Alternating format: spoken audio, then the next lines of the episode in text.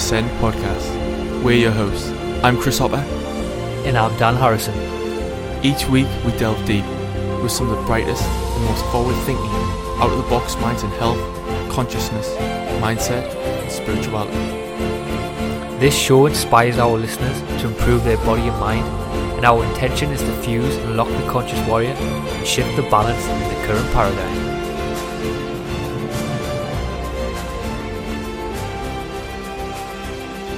Yeah, I mean, we're always going through a metamorphosis, and we're always like a caterpillar who doesn't know that it's becoming a butterfly, or maybe it understands that it's evolving, but it has no idea what that end point is. So, yeah, you're absolutely right. Like, it could be a matter of acceptance when we do embody or we enter into the machine. we came here there's this there's i think there's two sides the yin yang for sure because we've got um, infinite potential and we've got a planet that's hurting. It's we came here to fix it not to sit on our ass and do nothing. You know what i mean? Like we came here to work on ourselves to be loving compassion to raise our vibration and to fix this to act to do something you know? And as we we have to unplug from this game that supports a corrupt system and everything that we do with what we buy with how we make our living with how we treat people really analyze everything. And that's what makes a difference one person unplugging from the matrix at a time. We're all going to bed at night being like, even on like our saddest days when it seems like everything's falling apart, we're like, there's no denying that this is so fucking interesting.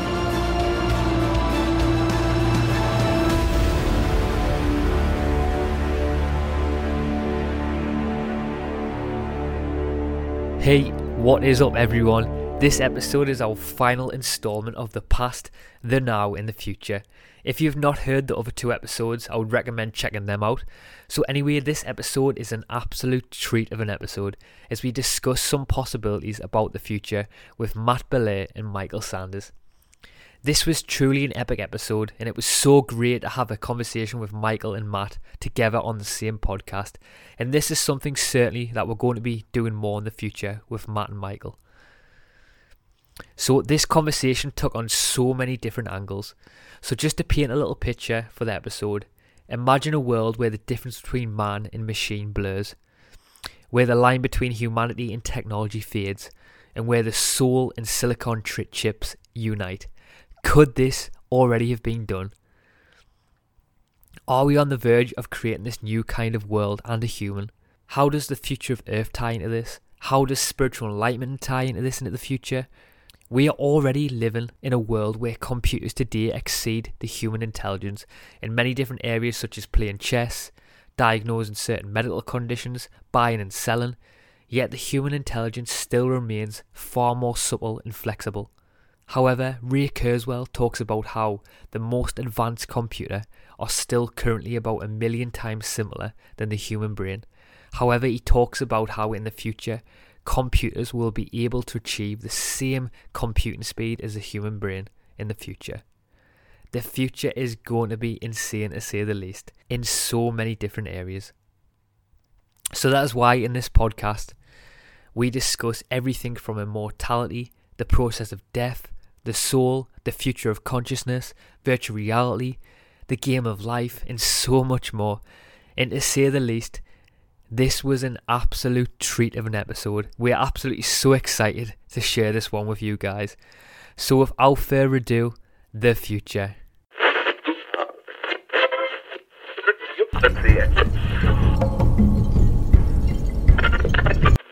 They were prepared at once to withdraw their troops Totally 70s. the year from 2000 all the way to 2016.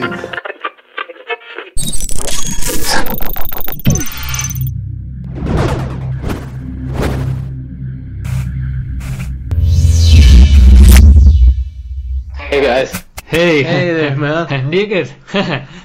what's up? Uh, How's it going? Matt, can you hear us as well? Oh i can hear you man we are doing it Yeah. Yeah. Kicking ass with this. Forward. Just gonna turn my phone off. Cool. Ah, it's great to see you guys. Can I see your pictures? Should I uh, go off video? Uh, yeah. I was going to uh, say, just in case. dude, you're, I just I had my camera off and I wasn't looking, and then I look up and you're in your your classic. Is that how you always podcast, shirtless and standing like that? yeah, standing and occasionally shirtless, not all the time. Oh man! All right, well I'm gonna stand too. I'm gonna get in. The, the naked, Alright, the naked, like- the naked podcast. Naked podcast, yeah. Send to nudity. Cool. I love that. So, That's hilarious. Just starting off by saying, I think technology is already heading in this new radical direction. I think we can all definitely agree on that. I think the evolution of mankind maybe turn into this entirely new species. Who knows? I know we're going to talk about this today on the podcast, but I know it's going to be good. Yeah, it's gonna be great. And guys, I think like the best thing about all of us minds like getting together and like really exploring the future of humanity, like it is incredible because the four of us, like we all like to really open up like our Yeah. creative consciousness and like to really expand into what's possible for like this new existence that's far beyond that we can physically see. It's beautiful because it shows us like what may be possible if we like really embrace the love for this planet or even what would happen if we embraced fear. Totally. Yep. Oh yeah, man. It's coming together. Just everybody, you know, everybody with with open minds, open hearts, and just there is no limit, man. It's gonna be epic. Yeah, definitely.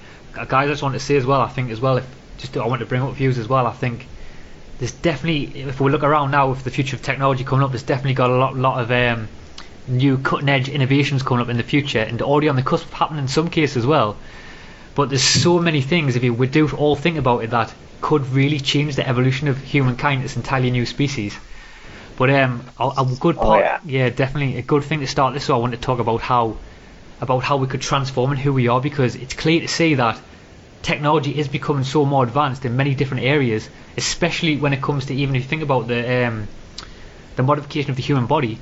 And I'm not I'm not saying that's a good thing, but there's so if you look at now, guys, there's so much talk about like even um, modification of human embryos and people talking about how there will be a time where even parents are going to be able to choose like the best genes and create like super childs. But Mhm. To start this, though, I wanted to go even deeper than that, right? and I, I really think, right, Mm. you guys are the perfect guys to ask this. But us as human beings, if you do think about it, we've always been on this quest to see if we can live forever in the search for like Mhm. uh, immortality. And it's, if you do think about it, it has always been built in this like whole human ethos, right? But I was wondering, right, can you boys see us in the future like living um, maybe 200 or 300 years longer, and even possibly like the possibility of immortality in this physical existence in the future?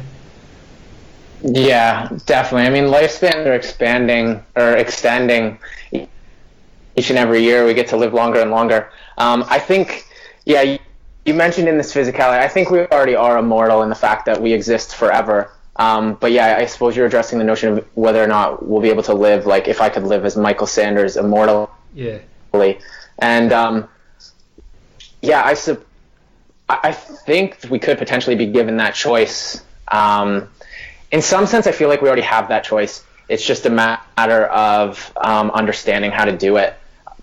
Personally, I don't think I would choose to become an immortal being as uh, a human. Well, Um, it could change my mind, but I think I am fascinated by the notion of death and what comes, um, you know, after being a human. Although I, I, there are certainly humans who are on the quest for attaining immortality, and so I think since it exists as an idea, we can manifest it into reality. So I, I do believe that at some point human beings will have that choice. Yeah, I I think it does make you wonder, like, um, are we all just going to be given like a choice to live immortality, or or actually live like up to about ninety to one hundred years? You you, is it like half the population going to say yes and other half saying no? Like it's it's going to be a fascinating in- introduction to see how that would actually play out on the grand scale of humanity.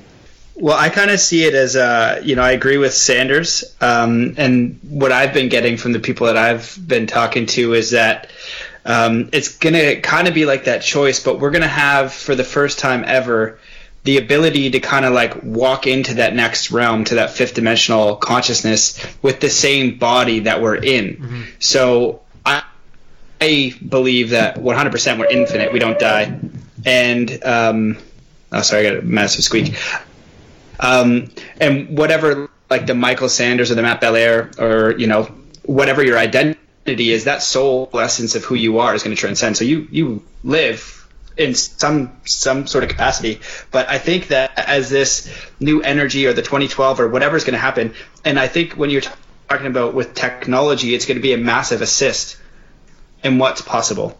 Yeah. And so I think that as we begin to continue to open, to continue to connect, and and just expand in ways that we can't even understand, it's not going to be like the way we're thinking about the problem now. It's going to be this whole different idea that we can't even fathom. You know, and whatever happens, we're like, holy smokes, it'll be a whole, whole set of rules and a different set of paradigms. In the same way, if you look in the planet, you know, like a, a bug or a, a, a something small, it doesn't have the same consciousness as a bird or an eagle, and an eagle doesn't really have the same consciousness as a dolphin, and we don't have the same consciousness as a human or an ape. So there's all these varying degrees, and I think that that's what's happening is we're going to get a varying degree in consciousness that we can't even fathom. Yeah. Mm. Yeah, I'd- I'd also like to say that I think immortality might have a lot to do with memory, um, because you know we don't remember our existence inside the womb, or at least I don't. I don't remember my existence as a sperm cell inside my dad's nutsack, and I don't remember what was happening before then. You know, so like, but I have been immortal this entire time. It's just that I don't remember it. So perhaps our quest for immortality could be a technological or biological or biotechnological enhancement of our memory to retain understanding of what's occurred in the past. And largely, I think that that actually does exist through our DNA and just through like tapping into meditation where you can come to these intuitive universal awarenesses that seem to have existed forever, but that you just seem to have sort of forgotten along the journey as a human being. I was going to say as well. Yeah, totally, man. And that's Yeah. when Oh, go ahead. Go Oh, ahead. sorry, no, go go- ahead. no, Matt, go ahead. Go ahead. Uh, okay.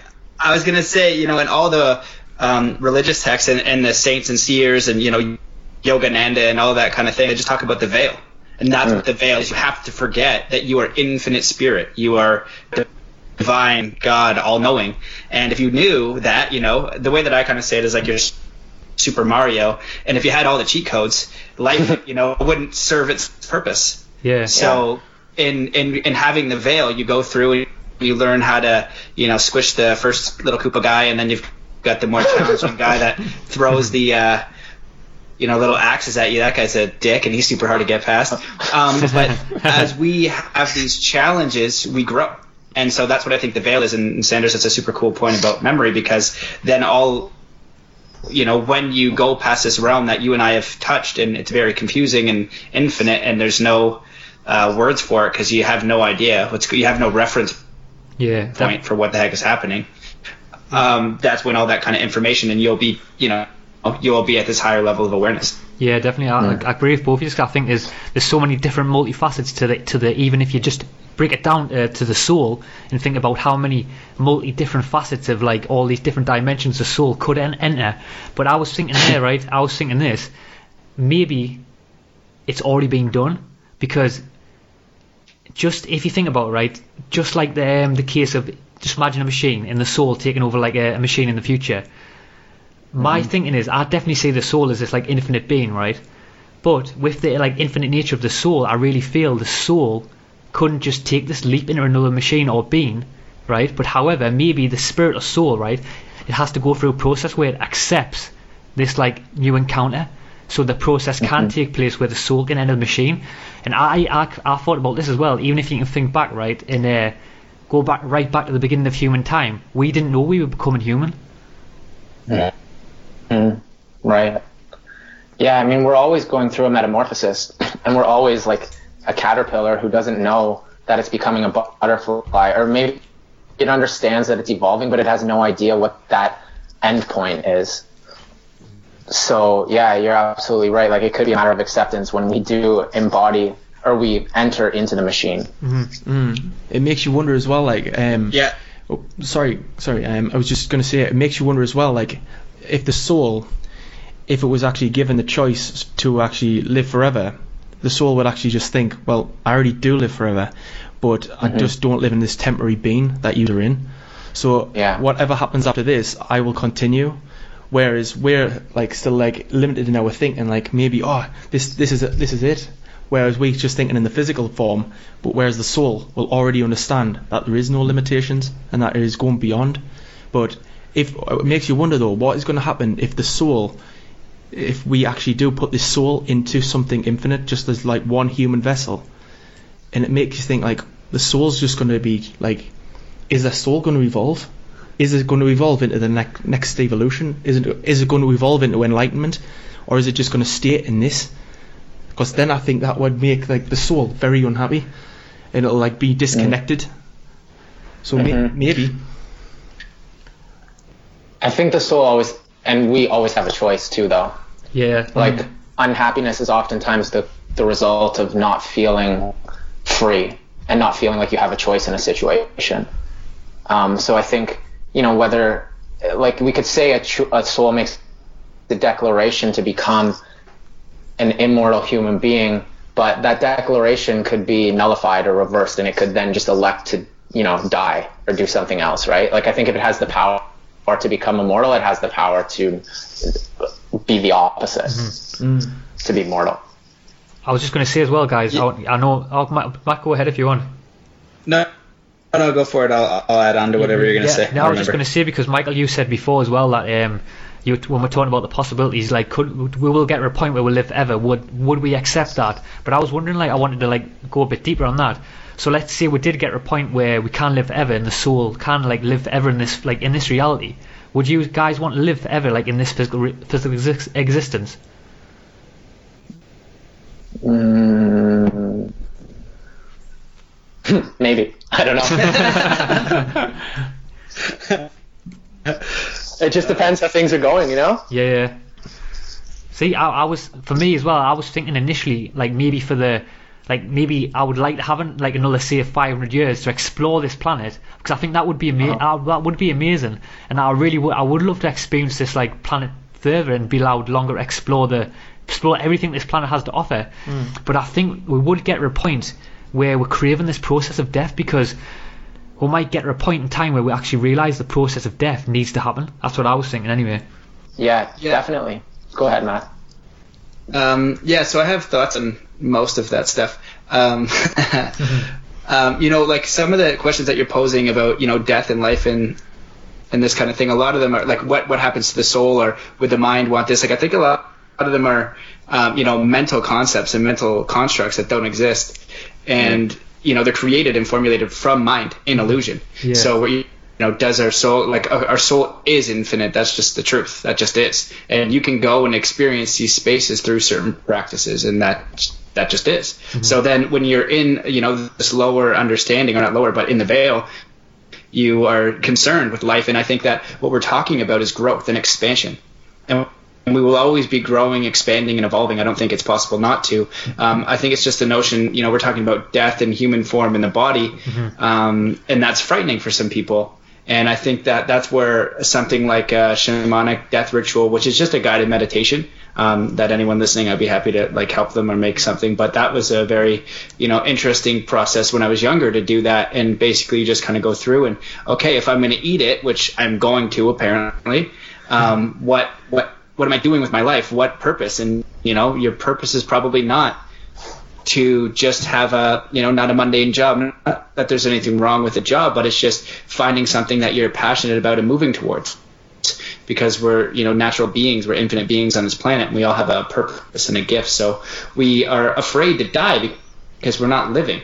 I'm not afraid to die. Now I've said this before. If I were on a plane and it were going down, I would be afraid definitely but like the concept of death it doesn't it doesn't bother me because i i know that whatever is going to happen uh, we're going to grow and we're, i'm going to expand and i I will exist, and and I don't know if I'll have the same boundaries or, or you know the same awareness. Like I said, in the same way, you know, a duck won't have the same awareness as a human.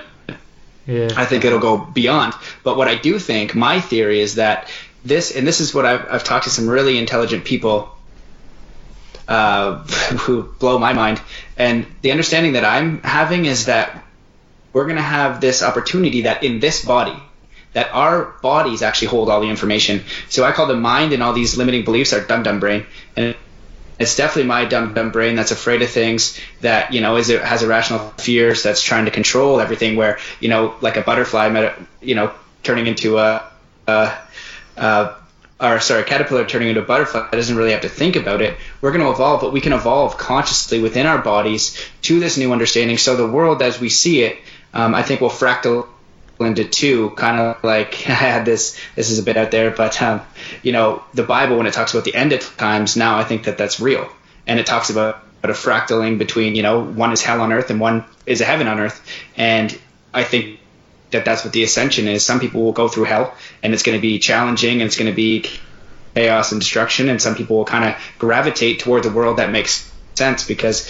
visually what's represented on this planet is fear and destruction and, and all this kind of stuff. But I think that's like maybe, I don't know, what, 15%? I don't know. What do you think, Sanders? But it's, it's like so in our face. I think that we're, we're loving and we're caring in nature. And then when we connect with this, that's when we're going to up our vibrational frequency. We're all going to get together and we're going to build a planet and a community that makes sense. But right now, um, we're in this challenging state and one way that 2012 was put to me was that for the first time in you know whatever they were saying in astrology, it was an astrologer. They're like they're saying that f- for the first time ever, we're going to be above 51% positive rather than in the past. It's been you know as a collective we're 51% negative. So more people out for themselves, taking, pillaging, all that kind of stuff. But for the first time, we're going to come together and say, hey, maybe go from selfish to selfless, go from service to self to service to all, go from you know this concept of mind to ours to our, our planet to this mm-hmm. to this new perspective. And I think in that, you know, we are going to change the planet, and we're going to have a shift in our consciousness and we will be able to tune this. I think DNA is activating too, right? Yeah, yeah. Mm. Are we getting strands? Yeah, so all, all kinds of nature is taking care of itself, right? We didn't do that. Nobody's just like, hey, I'm gonna turn on my DNA today. You know? Yeah. I, I was just going to say, so I was just going to, sorry, boys, I was just going to jump in there because I know this is talking about the future, but I just wanted you just spark something in mind there, Matt, because um, I've been looking into uh, DNA a lot lately, and there's actually I'm not going to go too deep into it, but there's a lot of theories about how certain psychedelics can actually tap into properties within our DNA.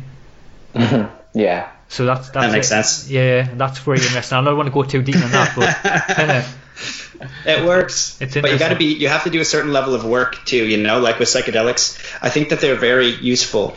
Um, and I think that there's going to be a resurgence of modern shamanism. You know, like if I came to the UK and did like a mushroom ceremony or something, yeah, just because I'm aware of what it's like to be on mushrooms, and we're not going to go to a party. We're going to go out into the forest we're going to grab some singing bowls. We're going to do a meditation, and we're going to make it a sacred ceremony. That's what they're for. Mm. You know what I mean? And we've just abused these ways to connect to something deeper. And then the people that are experimenting, it's interesting because you've got some people that are um, um, functioning and they're intelligent, but they're terrified of psychedelics. And then you've got these other side where there's people just exploring psychedelics all over the place, but not integrating any information, kind of like you know the partier or something like that. Yeah. So it's kind of strange where you know you got these two sides, and if you can kind of merge them and say, okay, you know, I've done self work and and um, you know I'm doing this so I can connect with more with myself or solving an issue or something, doing it in a ceremony type circumstance in nature can be a very, very powerful experience and, and experience states that uh, you might not experience. And then if you do them a few times or you have spiritual practices, you realize you can create those states on your own and that's the whole goal is to integrate the information.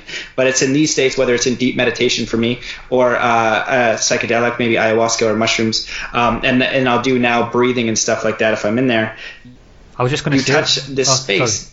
Sorry. I was just going to say as well what you explained no, I was just going to say as well, Matt. There, sorry, jump in. I was just going to say what you that process, what you were explaining there about the combination of mixing like meditation with like sound techniques and psychedelics and things like that, and that's sort of similar to bring Michael into it. That's sort of similar what Love Evolution's uh, level, uh, sorry, Love Evolution's doing at the minute, aren't they?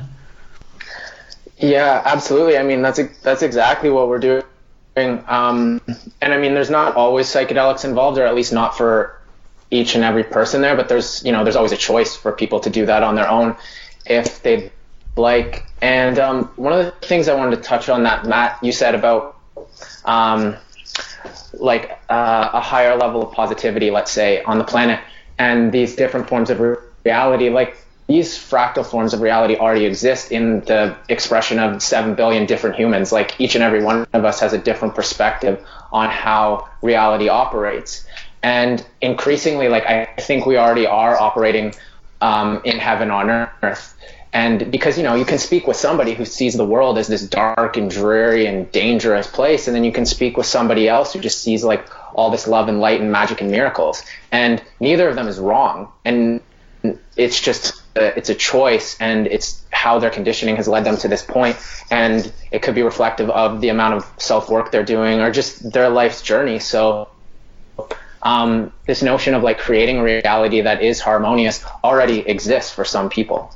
Yeah and i totally agree man. Um, and that's if you listen to bashar the channeler he talks about that. Someone's asking him questions about you know how is it that we have you know one person has great wealth and the other one has this and that. And he's just like let me be very very clear. Like one person can experience chaos and one person can experience heaven on earth you yeah. have that choice as a free being and that's what we came back here with free will but if we put ourselves in a more challenging circumstance all of these you know negative events or you know in, in the perception of negative are opportunities to grow and that's it and we've kind of chosen this and then when we do the work and we wake up and we get the lessons, we can choose uh, letting go. And this ascension process, um, I'm actually uh, working with a guy, Shore Slocum, who is one interesting duck. Um, it just, you know, the crap he says to me just blows my mind. You know, if this is blowing people's minds, like imagine my mind being just annihilated consistently. Um, and, you know, oh crap, I forgot my thought because he was, um, oh shoot. Oh yeah, so he's basically talking about like actual processes of ascension. And really, how we do that is so simple. It's it's thinking about enlightenment, like to be light, right? right? To be light, like light being. It's more of a process of letting go than acquisition. Mm-hmm. So.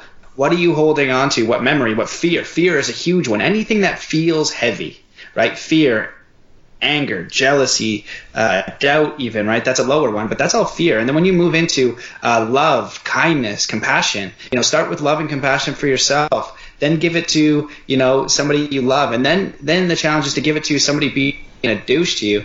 And, you know, I can say about that reality thing. I was talking to my friend the other day. Whenever when someone says like we are they, like, oh, I can't do it because they are mean or they are holding me down, say I. I am holding my holding me down. Um, yeah. They, you know, they are mean. I am mean.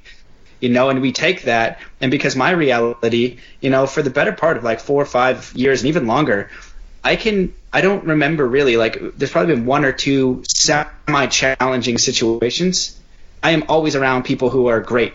Like, I am, I almost never witness violence, uh, challenge. People are like, I never mean to me, and if they were, I would show them love and compassion as best I could because I'm done with that resonance, right? Until you know, then I get a new challenge or whatever. Then I'm like, oh crap, you know. I, then I know that I have to do my best to show it love and compassion, and that's that's our um, challenge is c- to continuously do that. You know, like Ram Dass is a really good example because he was this leader in spirituality. Then he had a stroke, and then he's talking about you know going through the process of having a stroke with that same mentality and saying like, you know, this sucks ass Mm. You know, he's like, I guess I still had more to learn. Like this is terrible. I hate this. You know, but he's mm-hmm. going through with that same level of um, honesty, integrity, awareness, uh, um, humility.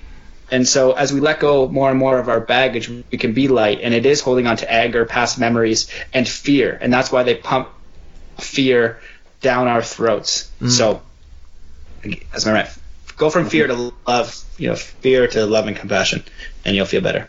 Man, I, I think yeah. I think you hit the nail on the head there. Like, and I think that is what this whole future of humanity is really looking at. Is like taking down these challenges of fear and really breaking out the point of truth where love and light can really come together and just blast into this new existence. And I think this is what this is because we're on the um, the age of connection right now, and they're connecting to all over the everyone around the world, makes you wonder, like in 50 years' time and 100 years' time, how is this connection going to grow? And like you said before, it's going to keep growing in the positive, because deep down, everyone is just a peaceful human being. Everyone just wants peace, and they may be obstructed by values currently, but eventually, through the connection that we're all going to have together, we're going to be all entwining with our values and we're all going to be breaking down these walls of fear together. And I think that is what's going to push us onto this next process. In this process, like I said before, is going to be the light and it's going to be the new revolution where we can all come together as one huge collective consciousness. And this is where we can embrace this humanity as like one, and that is love, and that is going to be the that is going to be the future that we all need to push towards. But it's but like now right now, we are in the eleventh hour where we need to understand like like there's one there's one evil entity pushing towards it, like a whole community of hate and anger, but there's also this massive 51% now who's pushing towards peace, and that's why we're going to have to keep pushing towards it. And this is where we're coming in right now. We're all pushing towards this together. Totally. I think um, also, you know, letting go of the need to uh, feel in a way what you perceive as being good all the time and recognizing that like any disharmony you experience is part of a larger harmony that just could simply be beyond your ability to understand. So like just as an example, a very simple one is like the Donald Trump's present presence in the United States and he's propagating a lot of hate and anger and racism and things of this nature. But on the positive side, he's bringing to surface a lot of things that haven't been expressed but have been bu- bubbling below the surface for a long time in the United States of America. So he's largely like a purge. It's like a purging of this negative energy. And like, who knows what will happen with the election there and whoever wins. It's not something I follow too closely, but it, it could simply be a purging of negative energy onto something brighter. And um, so, yeah, I think it's good to understand that like times of darkness are often the most teaching. Mm, I think that's Yeah, I love that. I love that, man. What I was going to add was um, I think that whatever is happening, it's all individual. It is not, you know, the world. You everyone's, you know, the world is this and change the world. No, no, no. Mhm. Change yourself. You are the world. yeah, exactly. That will be the reflection you are going to get in every single way. Dimension, density, love, joy. You're going to create it. And as this thing shifts, and it always has, we've had the free will to create our realities. And so it's going to be, you know, how it starts is how you're reacting to what's in your reality. You know, so if you react to everything with anger and, um, I don't know, distrust, you gotta you gotta switch your own internal vibration, your own internal dialogue, and whatever you're going through that's a challenge, that's your karma, that's your shit. You got to get through your shit. Stop worrying about everyone else's. Worry about yourself, and then be kind. Because nobody who's gone through, you don't see the Dalai Lama going around being a dick to everybody because he's worked through his shit. You know what I mean? You don't see Sanders going around being a dick. He's awesome because he's worked through his shit, and it's not always fucking easy. I mean, it's it, a lot of times really hard, but you're going to do it, and you're not going to put that on other people. You know, you're like, you know, hey, sorry, I'm working through something right now. I hope you're having a great day. I'm dealing with this childhood trauma. I'm dealing with, you know, I don't know, getting dumped. I'm dealing with whatever it is. Uh, but I got to go through it because I got to go through it.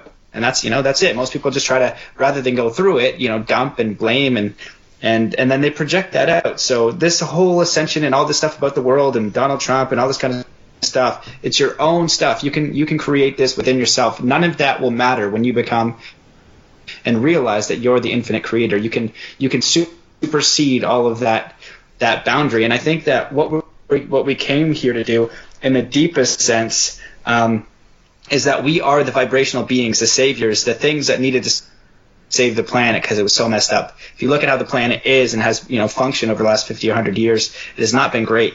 And so we needed beings to come back, and I think that we were those beings beings. We are those beings. We're star seeds. We're, you know, beings of light come back to sort this out. And because you look at it and everybody can agree it's broken. On a mass scale, from what we see, is very, very broken. We're not taking care of the planet. So how does the change start? Well, the only way ever can starts with you. starts with you making conscious choices with how you treat yourself, how you treat people, how you act in your community, what you do for a job. If you're the guy who is in the army shooting people in the face, that is literally, you know, you might have to pay for, you know, things, and you might think it's great, uh, but like you're you're you're doing something, you're making an act. If you're the guy who's you know working for oil and and drilling, and all of a sudden oil happens, like you're contributing to that. Like you have to take ownership, and I understand that we have you know bills to pay and things like that. But you've you know you really got to take ownership for your choices because you contribute for those and that's your thing. And it's not to say it's a wrong choice because i think that we have to figure out ends meet and that's a challenge but it's really looking at value and what your contribution. And one of the simple ones is like meat. You don't have to be a vegetarian but if you eat nine cheeseburgers a day you know be aware that you're you know you're murking a cow like every week because Yeah. you can't consciously consume something. Be you, you know take ownership for yourself and your actions Well, that was an absolute beautiful point, by the way. And I just want to say as well, when you were talking about like, it seems like, it seems to me like when you're talking about like these good beings have like ascended on the planet to make a change on the planet, it sparked in my mind that it seems to me like we, me and Chris have ex- uh, talked about this before. About it seems to be like these like conscious warriors have like ascended on the planet, and it seems to me. Just imagine if you could go back in um, in time, and we were in a position where we in one time we had a chance to choose whatever planet we'd go to. I think if you if you think about that concept, you would choose Earth because at the minute on Earth now it seems to be like this big cusp and change on this planet. And if we were like in another galaxy and we could choose to go anywhere else, you would pro- if you think about it, we would probably choose Earth to make that change. And this time as well. This and, time and period. this yeah, in this time period as well. Yeah. Oh, dude, hundred percent. Like when you said that, um, my body just had like head to toe full vibration, and so the way that I've understood this concept is from Dolores Cannon, and I had heard this a few different times, but she put it in the clearest way. And basically, that Mother Earth is a living, conscious being. It's been basically getting, you know, abused. So put out the signal to the galaxy of all these different uh, beings, light beings, different star systems, galaxies, and this is going to be really out there for some people. But then people, as like you know, ascended beings, were like, "Oh crap, person, trouble. Who's going to go back?" And then we volunteered to come back, and then we ascended on the planet to fix this and, and help as just a vibrational being to anchor in a new frequency. And um, the first time that I kind of, you know, had this experience, I've heard of people coming from different star systems and things like that. Sanders is one is included in that. But I was looking up something a few months later about the Pleiades, and the second I pushed play on this Pleiadian channeling, my body had a head to toe vibration, like really. And in meditation, it's been happening, and other times it's been happening more frequently. But I'm like, okay, cool, that's interesting. Then I asked myself, am I Pleiadian? And my body so heavily just vibrated Wow. very, very, very distinctly. And then I'm like, okay, cool. Like, what do I do with that? You, you know what I mean? Like, I'm open to not being Pleiadian. I'm open to this not making any sense because it really doesn't, you know, make a whole lot of sense to me. Even I'm kind of figuring it out. But I get like three confirmations from different people in different circumstances. Like a friend of mine says he's from the Pleiades and he's not a spiritual dude at all. You know what I mean? Yeah, like yeah. he's like the absolute opposite of it. I'm like, how do you know that, man? And he's like, all I do is spend time in nature. That's and that's all he does. He rides a snowmobile out in nature, and so you know he's had this uh, like transformation of you know what you would say spiritual. His is like time in nature, you know. But his his the way he would language his daily life when I met him wasn't really along those lines, you know. So I had all these different confirmations, and then what I was going to write about at Burning Man was how I think like the first article I wrote was Ethereum frequency and vibration, and now what I think it is is like this intergalactic starseed meetup kind of deal. And uh, when you're at Camp Mystic on Wednesday, the singer goes, uh, "Where are all my where are all my Pleiadians? This is downloaded from the Pleiadian star system." And like 15 of us look at each other, and we just kind of smile, like, "This is interesting." Wow. And these would be the kind of people if like a spaceship came down, you would want these guys on your team. Yeah, they were you could just see in their eyes that they were loving, conscious. They would they would get down on their knees to help you. You can just you can you can see that when someone does that amount of self work, you can recognize it. You know, and they were fit, and they were you know what I mean. They just took care of themselves, and you could tell that they were loving. So you know that's something interesting. So I don't I don't know how that, helps, but it's something that I've kind of been uh, experiencing and dealing with, you know, in this higher dimensional thing. And I think that if we start to realize that we are the ones that we have been waiting for, that this is our planet, we can stop worrying about small, stupid shit. Wow, Matt, that was absolutely beautiful. Matt, as well, just to go back as well, I mean, that was a beautiful point, but just something that sparked in my mind there. And I mean, this might be a bit more of a downer point, but it's just just something I had to touch on because when we were talking about the like the frequency and the vibration, like rising and stuff. And you, Matt, you touched on this before as well, and Michael, you said a little bit about it as well, but you were talking about the, the difference between like the hell and heaven on the planet, right? But mm-hmm. in the future, I was thinking like, say we do get to a point where like we do evolve and our consciousness evolves, right? I was thinking, will, can we actually can we get to a point where we can go past evil? Because it seems to be that in the future, like just like the now as well, there needs to be this balance between like um needs to be a balance between good and evil, but then also needs to be that balance between light and dark as well. Do you understand what I mean? Mm-hmm. I I think the notion of good and evil is a very subjective one, and um, light and dark definitely seem to both exist. And something that um, it's interesting, like talking about being uh, light beings and things of that nature, is the notion that the darkness is competing for our energy in a very similar manner that the light is as well. Mm. And we don't like oftentimes if you if you know if you're advocating or operating in the light constantly, then you may just be ignorant to the notions that the dark is trying to express. And darkness can often be rather than like an evil entity, but rather a lack of awareness towards something. Mm-hmm. You know, it's like the confines of your mind. If you go into the darkness, you're exploring realms that you perhaps haven't been to before. And you could get there and you're like, you shine your light on that darkness, which simply means you come to understand what exists in those spaces. Mm-hmm. And it may not be that bad after all.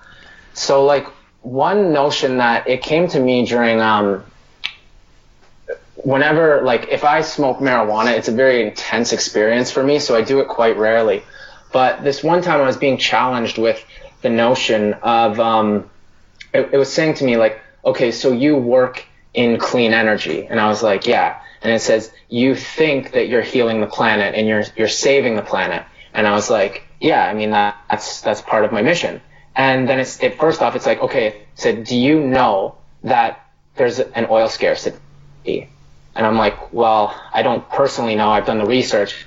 And it's like, right, so you've, you've come to understand that there's an oil scarcity. You've seen that be published. You've seen other authorities demonstrate that. And then it asks, is like, do you know that oil is even destructive to our planet? And I'm like, well, I've done the research. I've, I've seen what other people have documented, science and everything. It's like, right, but you don't personally know that oil is destructive to our planet. And then, and I'm like, well, yeah, I guess you're right. And then it challenged me by saying, so it's like, is there any chance that perhaps your desire to save the planet through clean energy is actually a hindrance to an evolution that you simply can't understand and you're unaware of at this point. And it was questioning, was saying like, what if the earth is actually a stepping stone, like a sacrament or a sacrifice onto something much greater? And, and that could be a metamorphosis, whether it's technologically something we give birth to or something biological that we give birth to. And this was very challenging for me because, you know, obviously I work in clean energy and I believe that, and I want to um, propel Mother Earth's existence. I want her to live longer because I feel very at home with her. And my belief hasn't changed, and nor has my drive to bring clean energy to the world. However, it did make me, this experience made me aware of the contrasting point, which isn't necessarily wrong, and it's not even necessarily evil it's just some it's just different. Hmm. I think I think that's very interesting that light, Michael. Um, and I think I, I, I'm really like fascinated by that concept as well because like if if like Mother Earth like eventually like it is a it like a, what do you say like a stepping stone to like another yeah. which is very interesting like but like um as a as a child say like we're the child and we're connected to like this mother earth mm-hmm. like eventually we'll always have this connection just like a um, child to its mother and i think that's mm-hmm. going to be beautiful but just like in when we become adults we maybe be get more distant to, from the uh, mother and start to look look beyond and then mm-hmm. eventually when the mother passes we'll hopefully still be co- continuing to grow but with that um, mother still inside of us. So hopefully we're still taking our part of the earth with us to the next next um next realm of existence, if you know what I mean. I was just gonna right. jump. I was just gonna jump in there, Michael, as well. And I was gonna say maybe that maybe that sort of like that little bit of like detachment that you are feeling from that sense. Maybe and like in, in saying that is just a stepping stone. Maybe that um maybe that is just a process within your being because inside your body, you your soul deep down knows that you're a part of something larger than just this planet. Yeah, that's mm-hmm. that's amazing. That's what I was thinking. Right. Well, yeah, I was actually speaking about this with my friend the other night, or actually last night. So like growing up, I was very invested into professional sports. You know, I loved watching NHL hockey and NBA basketball, and so much of my well-being would be wrapped up in whether or not my team would lose. You know, it was the Montreal Canadiens in hockey and the Toronto Raptors in basketball. And like, if the Raptors won, I would be thrilled. I'd be ecstatic. And if they lost, I'd be crushed for a few hours. Yeah. And now, like, you know, I guess if somebody asked me what are your favorite teams, I'd still say that those two are my favorite. But like, I don't care if they win or lose. Like, I'm happy that other people are happy when their team wins, and I think it's cool. But it's just sport, right? Yeah. And then like if you extrapolate and you look at it from like a, a more cosmic and universal sense, you could see like Mother Earth's um, resilience or her longevity being similar to a sport, like Earth winning some sort of sporting match or event. Wow, I like that. That's a fantastic way of looking at it. That's a great analogy. That. And yeah, it's, it, like you're saying, it is a different level of it's a it's a it's not necessarily a level of detachment. It is to some degree, but it's also just a level of observing. And like, you know, I've said it before, but like just to clarify, I still like I love Mother Earth, and my mission is to allow her to grow. Um, but I recognize that that's that's just that's my belief and my purpose, and it doesn't have to be uh, um, everybody's. Wow. Oh. Yeah, man, and I th- I really love that point in the analogy where you know you're going through the challenging of your assumption, where you would think that it would just make sense that you're doing clean energy and it's good. Exactly. But you go through the process, and it's just you know when I, I like when I say when I was talking about oil or your job or even being in the military, like I can't even perceive that's bad to shoot someone in the face. Maybe somehow it's good. I don't know. You know what I mean? It seems it seems bad, and for me, it seemed like I'm not going to make that choice because it doesn't resonate with me. So really questioning on that deep, deep level, um, you know, our assumptions and what we're doing. That's the point is inter- internal inquiry. Asking yourself, you know, does this feel right? Am I doing this? And the thing is, you know, for me, when I was in my early 20s and went down, you know, I was always interested in how we still had wars. How I kind of went down the rabbit hole and figured a lot of things out because um, it didn't make any sense like, at all how are we killing? You know, you, you you kill one person and you go to jail for a long time. If you kill a lot, that's totally cool. Um, so. Um, you know, you just gotta make sure you kill enough, right? Then, then it's fine, apparently. And so we do it under some sort of banner or some sort of guy in the sky that you know is basically all about love, except for if you love a different guy in the sky, you know. So it's like the Easter Bunny is better than uh, Lucky Charms guy or something. You know what I mean? It's like but really, the underlying message is unconditional love, right? But you can distort it when, through the mind. You can distort all these things through the mind. So, you know, in that perspective, I was really sad for, you know, I was probably depressed quite a bit in my early 20s because I didn't understand how it could be so bad. But then I realized a couple things. Number one, I don't have to put the world on my shoulders. I didn't, you know, do this. It's it's for me to just only own up to my part and there's a higher order of intelligence you know, it's just like saying to you, just chill out. You don't have to. You, you you're like, uh, you're like a a toddler trying to figure out advanced quantum mechanics. You have no chance. Yeah. But there is something, a higher order of intelligence that is is taking care of everything. The thing that's making you breathe. You know, the thing that's growing trees. You know, so there's like you know, it's not, you know, I could say photosynthesis or whatever and get all science and techie. There's like a spiritual force to everything. Yeah. And so it's this intelligence that, you know, in Zen and things like that, you just surrender to. So it's looking at yourself and your actions and questioning deeply and, and knowing like, oh, okay, I am, uh, like if Sanders were to figure out a new piece of information, you know, he would be able to adjust his belief system because he's not attached to them. Yeah. You know, that's what makes him a different human being. He'd be like, oh, this is interesting. Let me sit with it and figure this out and see if it resonates with me, you know? And then that way you're, you're always open, you know, to a new idea and you don't have to continue to create a life and identity based on past beliefs by really questioning and thinking and, um, you know, a deep internal uh, process. What I was just going to say as well, just to, I was just going to say, jump in there as well. I was going to say, when you were explaining that, I, I 100% understand what you were saying, but maybe something that came to my mind there, maybe that process there, what you explained, maybe that's just the process of our like um, monkey mind and our like um, primal mind, sort of like tapping in and saying, like, don't don't like ask ask too many questions. Like just just stay safe. Just like do what everyone else is doing. Just like go along with what society says and just relax, calm down. You're all right. There's a bigger there's a bigger purpose to this. That's maybe what's coming into play. I was just thinking there. You, you never know. You mean you mean like people not questioning their reality, Yeah. or just Yeah, just so what you when you were explaining there about you were saying how there is a bigger picture to the universe, and, and like maybe you were saying you can't take everything on your own shoulders. I was Right. saying thinking maybe that's just like um our monkey brain tapping in and saying just like go along with, go along with what everyone else thinks you should be doing. Mm. I'm sorry to interrupt, guys, but I was just gonna say, like, I think that's, I think that's basically being trapped by your five senses, in that you're just using what you've got at the minute to just see what you've actually seen, Yeah. and you're just using your senses and limiting yourself to them, and that's what it, I feel it is. Yeah, I think it's I think it's it's you know using I think it's heart based um, you know intuitive life living you know? Like we need the logical mind uh, to do certain things but when you that, that's what I think it is you know? Like if you really question what you're doing with yourself and you do self work the chances of you doing something where you contribute to your community are very high.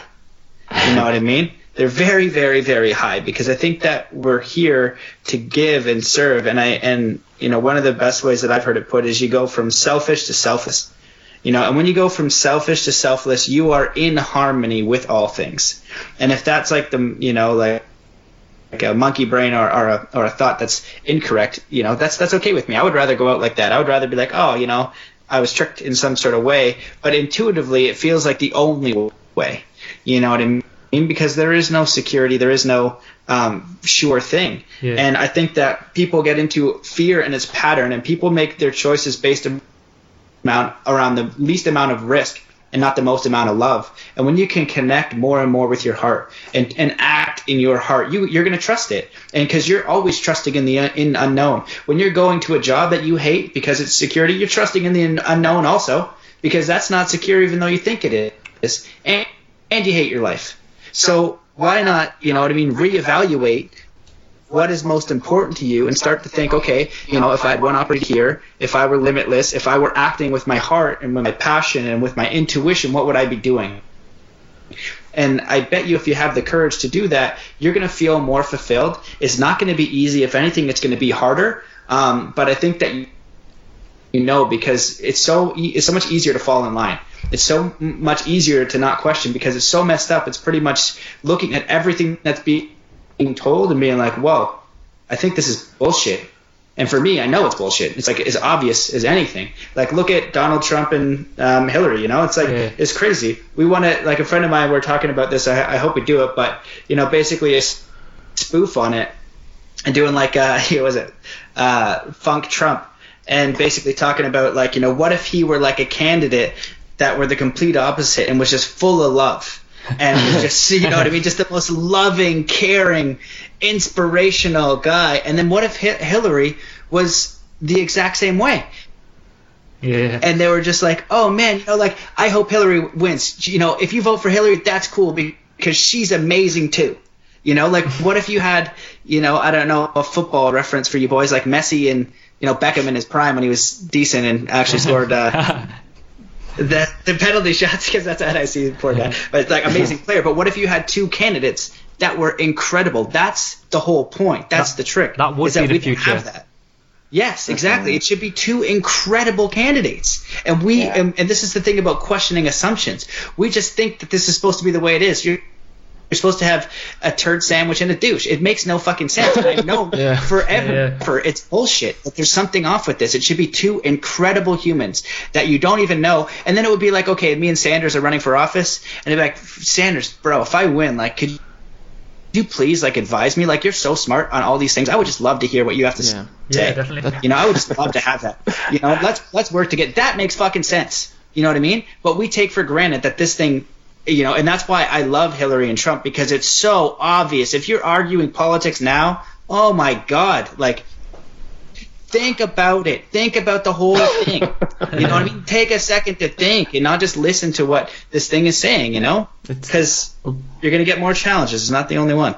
I was gonna say, Matt, that it, it's so scary because right now, like, it's it's so divided, and whereas you're talking where it's so connected, and I think that's what's beautiful about it is like, I think when you get to the point of um, where they're both absolutely amazing human beings up there, both wanting to contribute to society in a gl- global sense with so much love, all of them are just connected with love.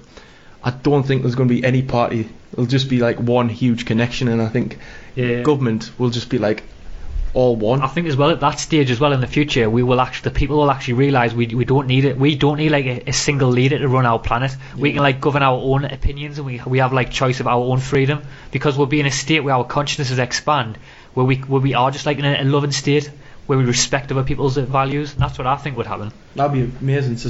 That'd be an amazing place in society to begin, and then to just grow on from there. It's just going to be a phenomenal, really. To just imagine what that could be. Yeah, and I'll just say one more thing because I'd love for Sanders to jump in here and just add two cents about anywhere because he's always got amazing points of view. Um, I read something a long time ago that just said, uh, you know, it's said about the technologies that uh, created new paradigms on the planet, right? And so I think the first one was like uh, like lettering and then written word and like uh, being able to uh, do it on pen and paper. Um, then maybe it was the SOS. I'm I'm, fuzz, I'm fuzzy on this, can't remember, but it was just a, te- a telescope or a, a technology that would spark a new civilization. Um, then it was the you know the radio, and then the new one apparently was the the internet. Um, so printing press was in there too. It was printing press, then the radio, then the internet, and what it called for was a change in this civilization, which makes total sense to me, which is the form of government or control. Because things, we need to sort out things. We just have a very old, archaic system that does not serve the people. That's just the truth. You know what I mean? I am not going to vote for a turd sandwich or a douche give me two people that make sense and have everybody work together. But the thing is, is the system is broken. It doesn't work. It's it's a Frank Zappa said, uh, politics are the entertainment division of the military industrial complex, and so people are bickering between Best Buy and and uh, Future Shop or Coca Cola and, Pe- and Pepsi, while rich douchebags are laughing their tits off because we still haven't figured it out. Um, so in this new civilization will have new form of government or control of the people or you know that makes sense Mm. so we have to figure out what that is and education and i totally agree with those two points so that's what i was going to say and let sanders get in here with whatever he thinks or feels or whatever you're doing over there bud leaving us I was just I was just pondering. I feel as though Donald Trump's kids and Hillary Clinton's kids are probably good friends, and that they're actually like behind closed doors friends, and it's like this illusion of um, hating one another, you know. Um, but yeah, besides that, like in terms of uh, you know a new technology to evolve humanity onto something more connected, like I think um, like education is obviously huge. It is really archaic right now. And then I think energy and currency are two of the other big ones because like the currency and, and the energy are so tied in with the governments that provide them with so much power. And it's very difficult to operate outside of it because, you know, even people who are educated in the alternatives to energy solutions, like it's still like largely in Canada, the US, like everybody's relying on oil um, and like you know you can go outside of it but just the this like the infrastructure around it is insane and then you consider a currency which is all government issued so they're the ones who control how much your finances are worth but how, how much your finances are worth. And they can print more money which then devalues the currency that you hold. So they maintain this level of, of control over each and every individual. And so like currency is largely largely a mechanism for enslavement. Um, but when you look at technologies like cryptocurrency, like Bitcoin, and decentralized networks in which no single authority is the issuer, but the the quote unquote power is distributed evenly across the network, then you start entering a realm of more egalitarianism where um, you can't become as easily enslaved, and you certainly can't become enslaved by like an individual or one entity. Um, and I mean, personally, I don't like to perceive it as enslavement because I like to operate outside of that and my understanding of being like a free, conscious being who has no bounds. Um, but on like a societal and cultural level, I do think that uh, currency is going to be one of those technologies, and the um, the larger dissemination of free and clean energy once we get to that point are going to radically shift the way we operate. And I think these old institutions of the way government currently operates with this illusion of being a, a, a two-party race where you, you choose between one evil or another, like that'll just crumble and dissolve because if they're not the ones issuing you your money or your energy, then you don't have to pay attention to them anymore. Mm, Michael, I completely agree, and I think you're right. Um, when the illusion f- fails and the magician has to walk away, we finally see the truth. That, so, like, there really is nothing. Like, there's no magic. It's just like just like um, dust really. It just doesn't exist. It's just like bush. There you go. Oh yeah, it was just all bullshit in the end. But it makes us all wonder as well though how we're gonna come on from that, and like it makes us wonder as well like how will our consciousness like expand from like say 50 years to 5,000 years. It's gonna be intense. I mean, it, it, uh, it brings up um, like I keep throughout this conversation I've thought about virtual reality a few times and just that like we like we could be already existing inside of a virtual virtual reality and sometimes I think it's quite likely because like in an infinite universe if we do live inside infinity then that means that all things have happened and are continuing to happen and have happened an infinite number of times and spaces.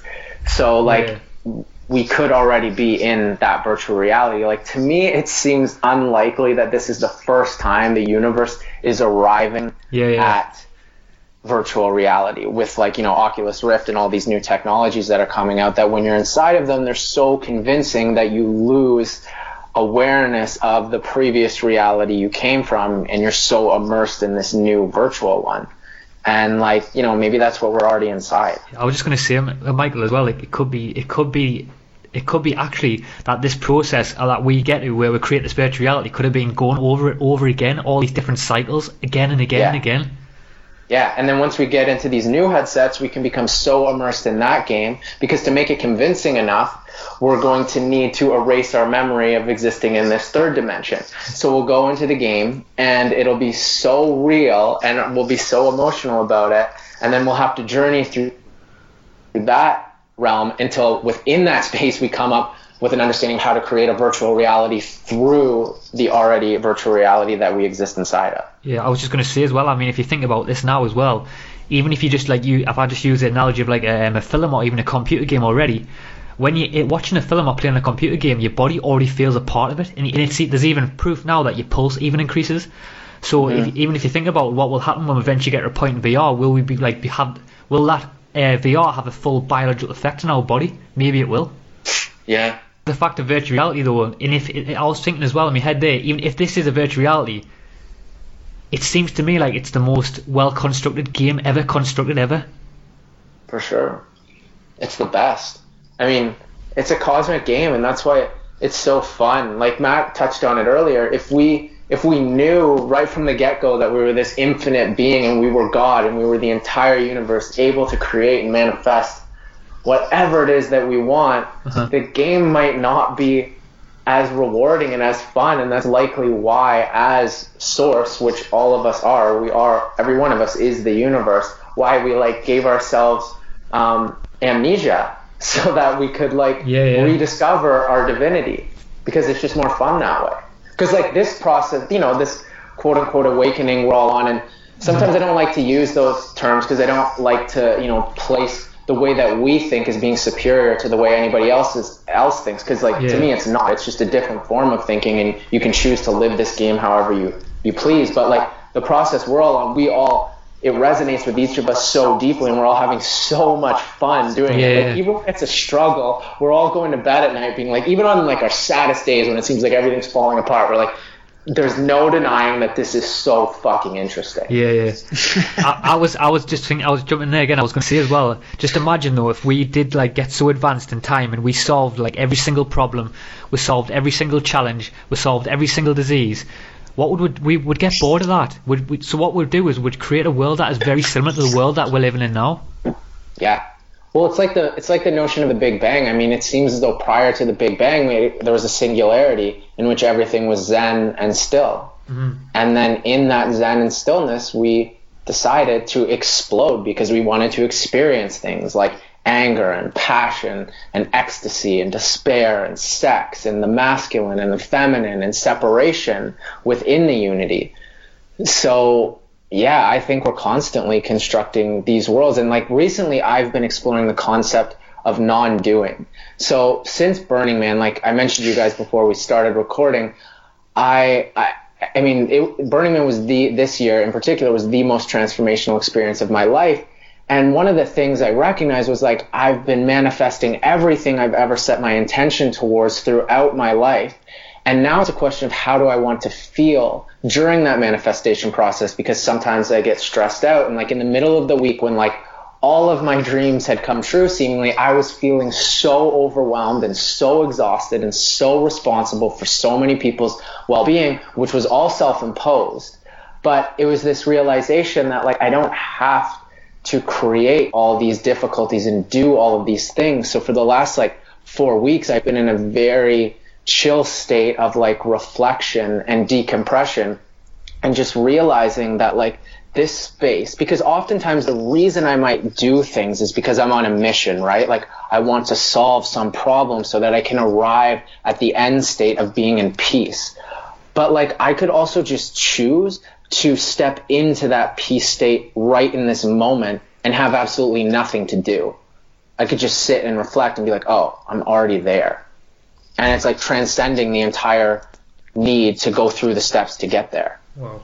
And then from that space of this need of not of this uh, space of not needing to do anything, I think um, creation will just flow so naturally, and there won't be any forcing to it. It'll be like you know, if I if I think I need to have a conversation with this particular person about let's say financing for uh, Sun Moon Energy, it'll just happen, and I don't necessarily need to be like driving myself into the ground trying to find it because I think we so often like we all have to do lists, or I mean, not all of us, but a lot of people have to do lists, right? And we're like, it's almost like we're filling a void, we're filling a boredom. Because if you really analyze your to do list, then let's say you have 10 things a day, like how many of those things are actually contributing to your overall well being, and how many of them have you just put in there so that you feel busy and like you're not wasting your time?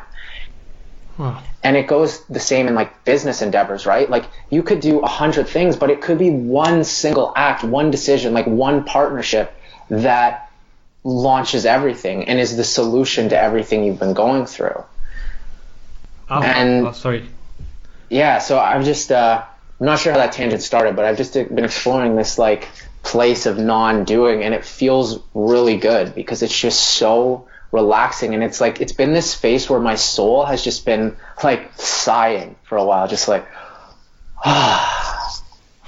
Wow. dude I, I love that i got something to add um, it's, it's so interesting like you touched on a few things there were pretty powerful um, one of them i think like the overarching thing is just flow you know man it's just like it's Yeah. all gonna work out it's like the tree doesn't really sort out how it grows you know it's Mhm. just gonna just doing it like you know but the mind can create infinite problems nonstop and fill things and all kinds of stuff. But one thing I want to add, which I think is super interesting, when I was at the burn, I saw two weddings.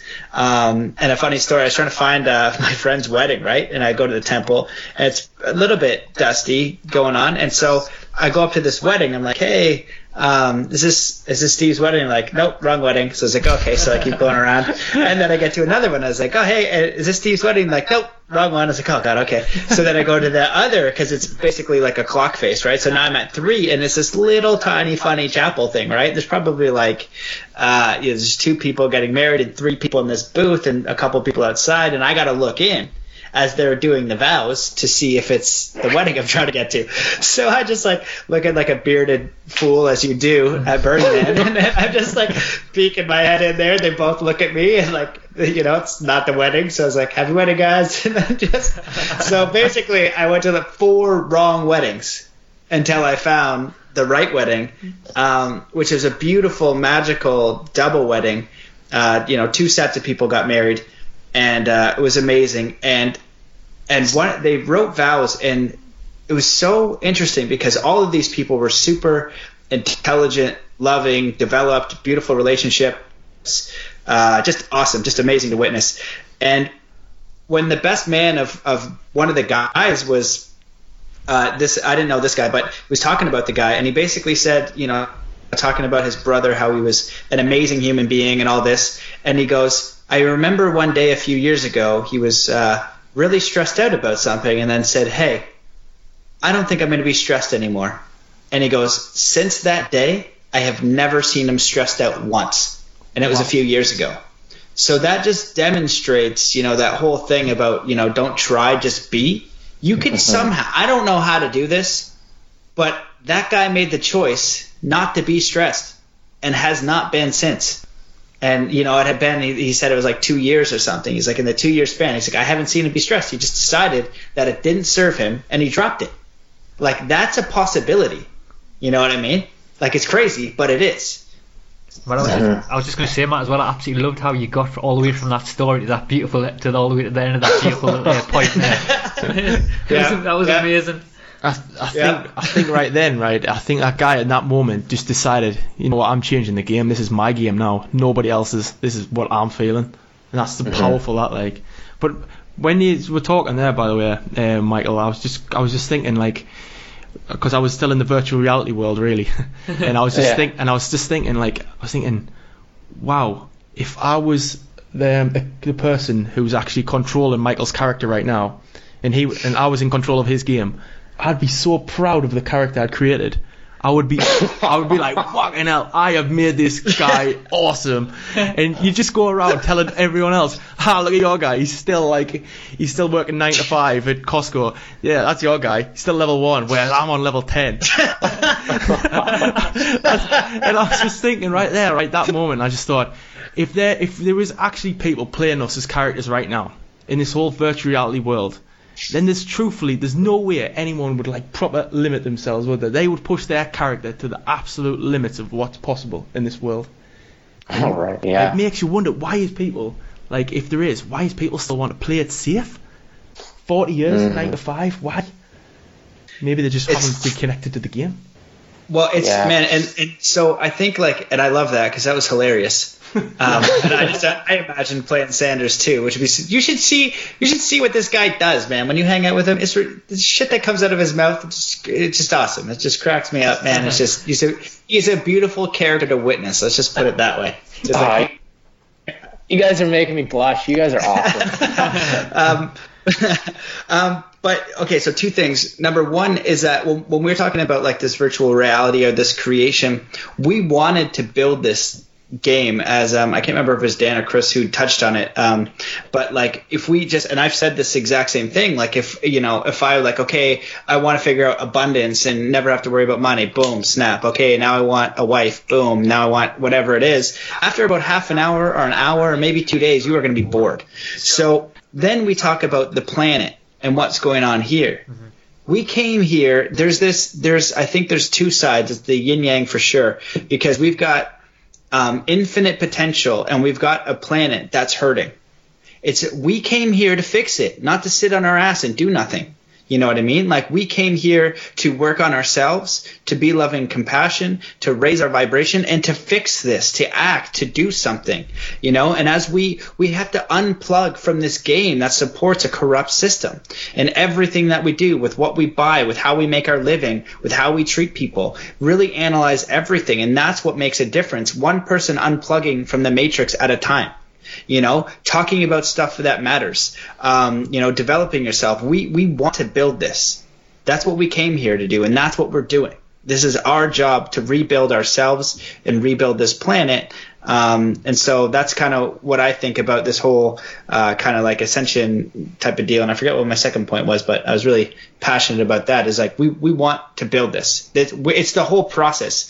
And Sanders is saying it's like A to B. I want to get this. Okay, cool. Like when Zen Athlete does this, then I'm happy. No, it's not the point. The point is to love the game, is to love the process, is to be aware. So if I'm so focused on going skateboarding so I can get better or going snowboarding and then there's some guy at the side of the road he needs help and then I just pass him. And then I go and I get like a tea and a coffee and I don't and I'm not present for you know for saying hi. You know we're missing our whole life through lack of presence through through just mind internal chatter trying to get our goals Yeah. right? So the more presence and an awareness, we're bringing in a higher frequency because we're connected to more things. And I and the other thing that I just want to address briefly um, is just like you know, there's this there's this problem that I see with people that are in the consciousness space or a spirituality space um, of like Sanders, you know, said he's like it's not better or worse, you know, but there's a lot of people who get into the space of like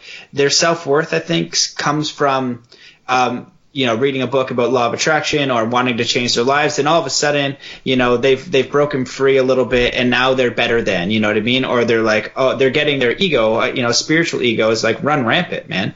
Uh, you know, they think that because they know do a healing modality or something, and they have this wisdom. Well, every single person on the planet is a teacher, and you need to go through um, your own process with humility and learn from everybody and never, ever, ever put somebody above your own intelligence and intellect and internal knowing.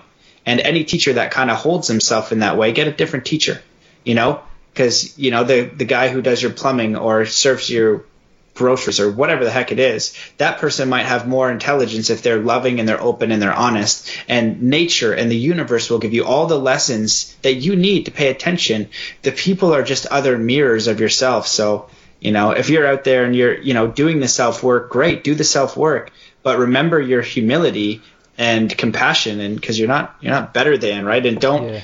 you know, and don't create a dependency on people you're trying to serve. Yeah. You know, like, like that's why I really despise therapy, right? They're creating a, and despise is strong. It's uh, anyone's illusions for what the heck they're going through. But if I'm trying to help someone, I, I don't want you to come, like when I'm coaching, I want you in and out. If I can get you in and out for 15 minutes to remember that you are the infinite creator and you can do anything and you are beautiful and full of self-worth and you're you know teaching me stuff that's the best. Yeah. Yes. You know the fastest i can do that. It's not me it's you. What do you think? You know krishnamurti is the best at that. You know people ask him like yeah, how long should i meditate? And he goes why do you want to meditate? And the guy's like well don't you meditate? He's like yeah i meditate but why do you want to meditate? Yeah. So you're the master um, learn from people, but just remember humility because I th- think it just really comes down to um, intuition, love and compassion for yourself, love and compassion for others, bringing in as much presence as you can, and then going forward like an ignorant fool because nobody knows what the hell is going on. Yeah, definitely. Matt, Matt, as well, when you said there before about like we are all the same. This is actually Chris said this to me a while ago on the last podcast actually, but he Chris said to me that I thought he would have said this to be honest just there. He would, I thought he would have been itching to see it. but Chris was talking about that on the last podcast how we all start at a different level in the video game. Like you may be you may be born like level one in like Ethiopia, you may be born in like level two in, in the UK or level three in America, wherever it is. It doesn't matter. We all just start at a different level. You know what I mean? Mm. Oh, totally. And I would definitely agree that Canada would be, you know, level three and four, and, and England and UK would be probably one or two. so, uh, especially with the cold weather, like we got so much to deal with. I love that. I just play it. I just play it. I, I think as well, though, guys, as well. I expect I love talking about virtual reality because it does open up so many different worlds and dimensions that it can go into. Like, and, and I think in our lifetime, like if we could get to a point where we're living in like multiple multiple worlds worlds let's say like in virtual reality like we don't even need to inhabit our body so like a spin-off from that would be like even to go into space travel we wouldn't even need to mm. take our body we just take our mind that's fascinating mm. well, bro yeah you, you can just meditate and do that yeah i was going to say that you actually yeah definitely Sanders I mean, so nonchalant.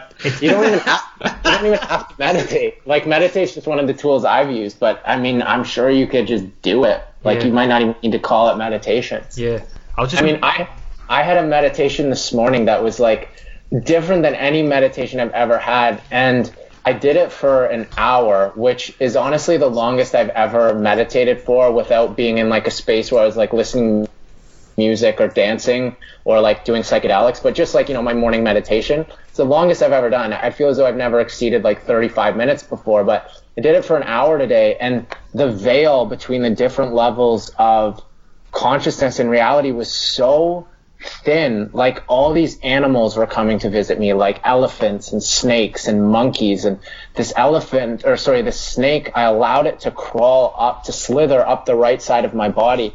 And then I've had this experience in other realms before where like entities of different sorts will want to enter me. And sometimes it's like a spirit wolf or a spirit bear, and I'm like, I want it to, I want to feel its energy. But then other times I'm uncertain of what sort of um, frequency it's bringing to me, and so I'll resist it. And it, it's not necessarily that it's bad; it's just that I don't want it. And this time, this snake approached me, and like as much as I try to love snakes, and I do, I've seen like they're such powerful creatures, but they still creep me out a little bit, like the way they move.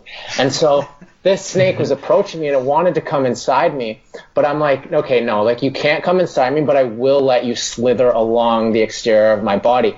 So then it slithers along the exterior of my body, and then I'm like, okay, actually, I'm gonna let you go in me through my back, but you have to come out my mouth. And I know this sounds crazy, but like I let the snake come in up my spine and then it, it, it ascends like out of my mouth. It just starts shooting out of my throat and then it loops back around and goes towards my feet and I decide I'm going to dive inside the snake myself. So rather than it going into me, I'm going to go into it.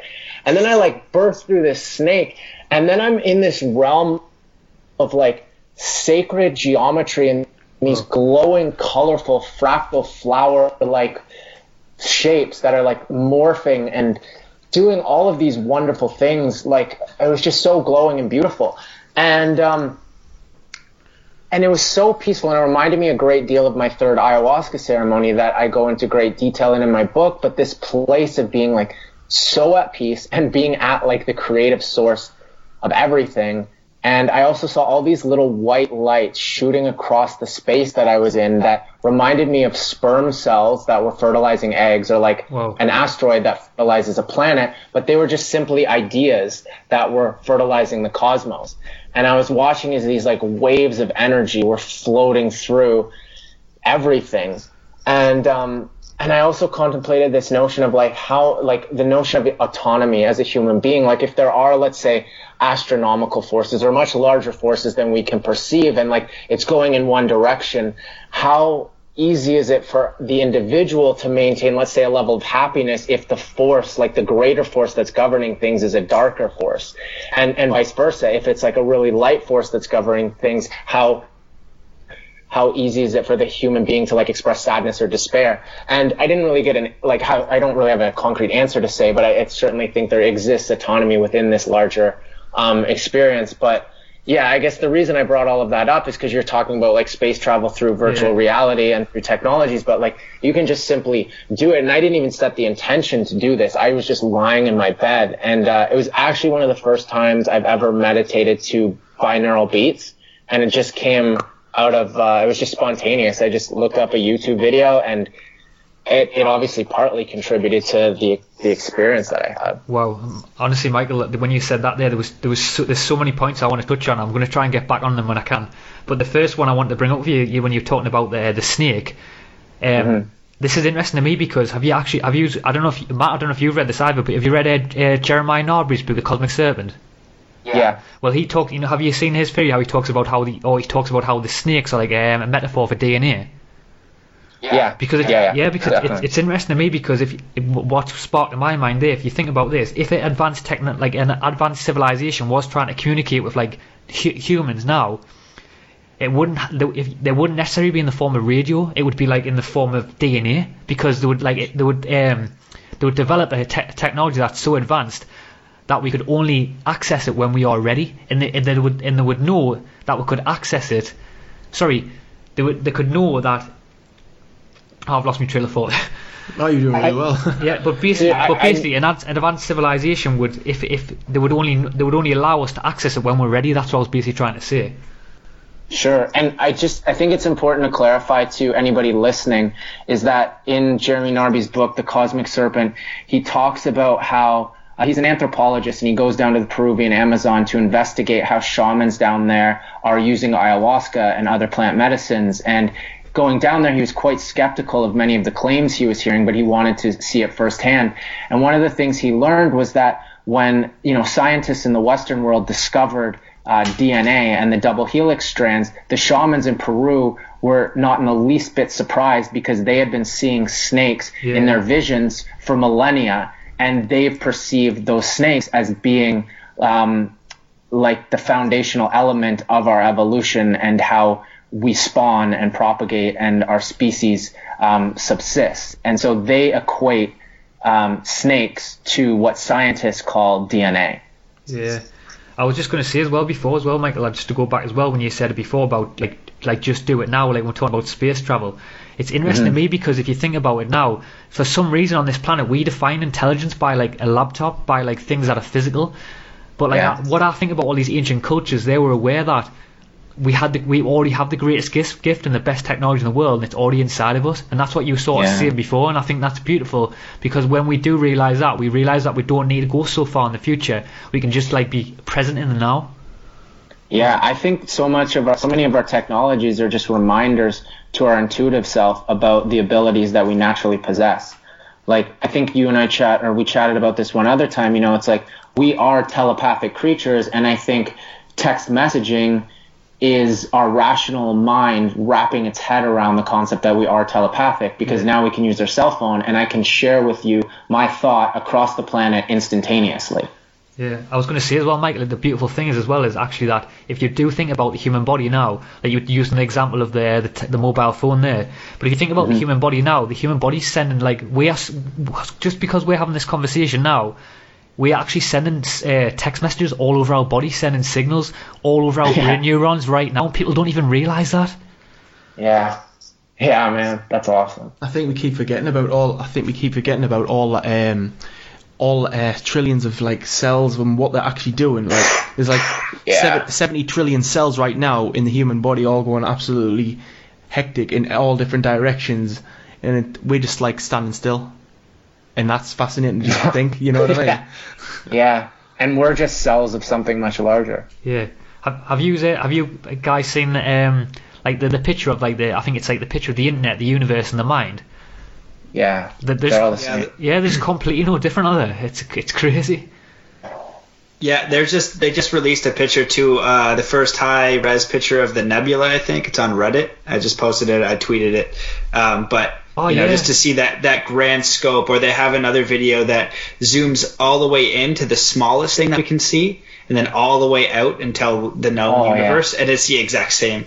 Um, I just wanted to add in Yeah. because there's so much awesome stuff, like the text message analogy for you know. Yeah, kind of like break. I think it's just slowly chipping away at the veil, right? But he does such a really good anal- like such a good analogy. Um, but as with the cosmic serpent, that's all yoga 101. You know what I mean? That's taking kundalini energy Yeah, yeah. from your root chakra up, and then when it goes out the top, that's when you trip on DMT made from the body. And that's Yeah. what yogis are doing. They're just tripping on their own supply. Yeah, that's yeah. what you know. You know, with like what I, you know, with the, what I'm trying to do with Zen Athlete Sanders, I got binaural beats in there. Like I got, I got it all in there through sport. And then the whole point is like, hey, yeah, sports all well and good, and you can get all hyped up about the Raptors and being a great athlete, but that has nothing to do with this higher level. You know what I mean? That's like, yay, you know, you've you've you're an NBA champion or something. Like, not to discredit that, that's awesome. But when you realize that's not your self worth, and there's this big, massive cosmic picture and you can tune into it through that you know then you're like holy smokes because so yeah what i was to just say about like this this thing of like you know sports one way to access it but you know in china and the shaolin monks they're accessing this information in yoga uh, you know, in India, they're accessing the information. And if you're willing to do these breath patterns and these yogic practices, um, or these different practices that people are sharing, you can have a direct experience that brings you to a place that you're like, holy smokes, like this is wild. So what is my, what is my, um, you know, what is my purpose or, or game or evolution in this? And so, you know, we can use things like binaural beats, like technologies, like learning to meditate, like singing bowls, um, like hypnosis. So we have all of these tools, but we are the ones that are unlocking our own DNA, are unlocking our own awareness, are going through our own growth in whatever way feels natural and intuitive to us. So, you know, I think that sound healing is super powerful. I think that binaural beats can be really powerful. Um, I think that sitting in nature is is powerful. And what people I, I would suggest try is just what things you know would you like to try to um, feel more at peace, to feel more connected, to feel more at ease, to um, you know let go of anything you think you might need to let go of, to experience more joy and presence, um, and and yeah, start kind of experimenting with some stuff. So so then you can have these experiences and you know, get into like a little bit of a bigger picture. So I think it's kind of like two things. Um, you know, when I when I when I'm working with athletes, it's two two things. It's like you know, if you're LeBron James or you're the best fighter on the planet and I'm helping you, or you're just trying to be better and you want to be, you know, let's say X Games gold medalist, this girl that I'm working with, and um, so you know, we get to the point and we do all these processes to get the goal to be an X Games gold medalist. But the whole point is to be whole, happy, harmonious, and full of self love and joy and ecstatic about life right now with losing the X Games, with missing the game winning shot, because that doesn't really make us who we are. It's saying, okay, who am I really? And now I can use sport or something or business or, or a, a worthy mission that we put on ourselves to, as a catalyst to express and to develop our mind, body, and spirit. And just like, you know, perceive life in a little bit of a way as a growing experience, you know, so you can have that joy and that uh, presence and that peace and that excitement and that enthusiasm in every moment because it's always a journey. It never ends. Once you get, you know, the rab or the carrot at the end of the stick, there's going to just be a different carrot, you know? Mm-hmm. So that's the whole trick is we're trying to get to something, but when we can, you know, be really content and happy and fulfilled now, but then give ourselves a worthy mission that we're like, oh yeah, this is super fun. I really want to work towards this, um, and this is something that motivates me to be to to develop myself. Then I think that we're really onto something there.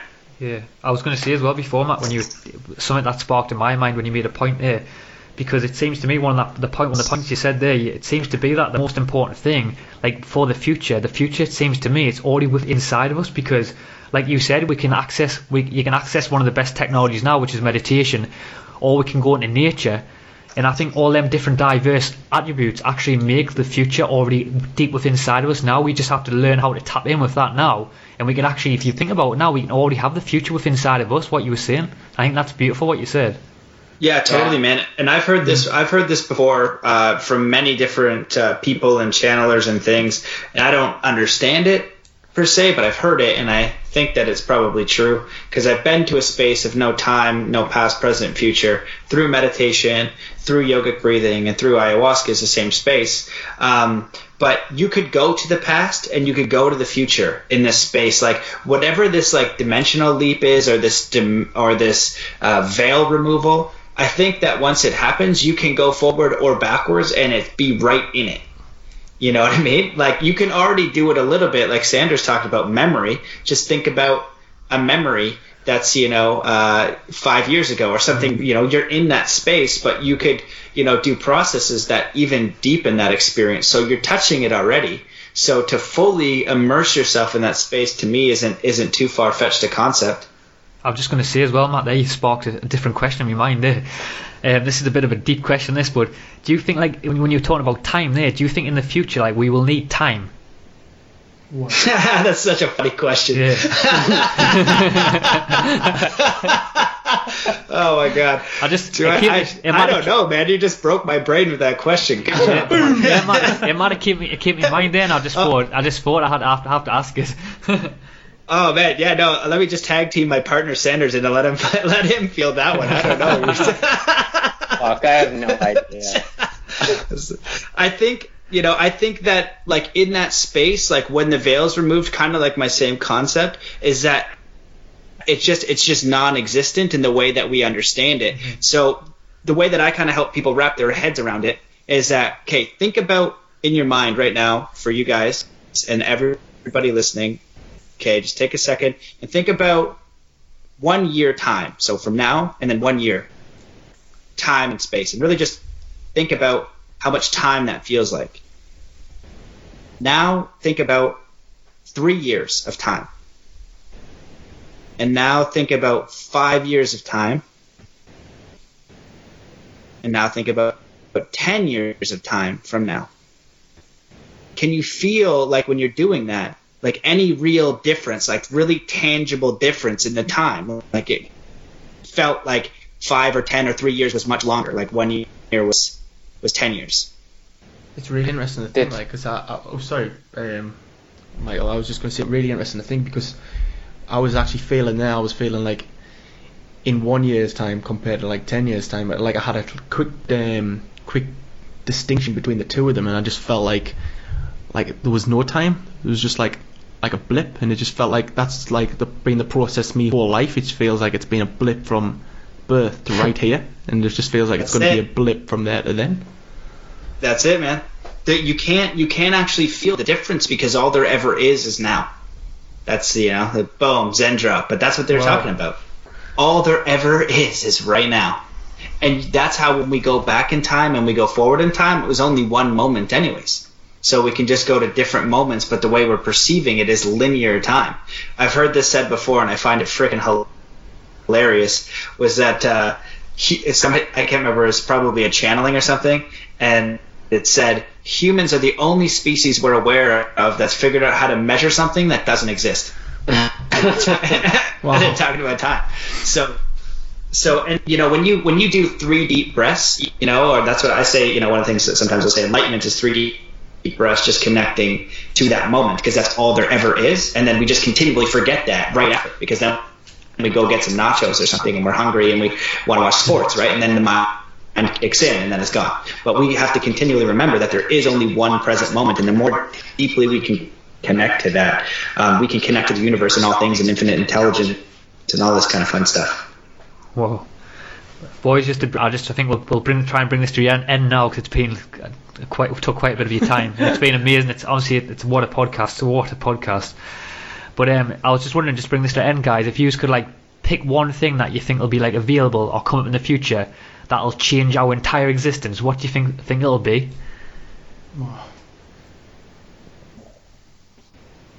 Xander? Um, ooh, one thing.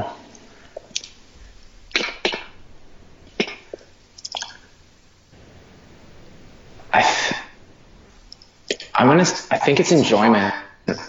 I know it's not like how we would typically perceive technology, but I think when that's talking about the present moment, right? So in each mo- moment, you have the choice to enjoy that present moment, regardless of how difficult it may seem. You can decide to enjoy whatever it is that you're going through.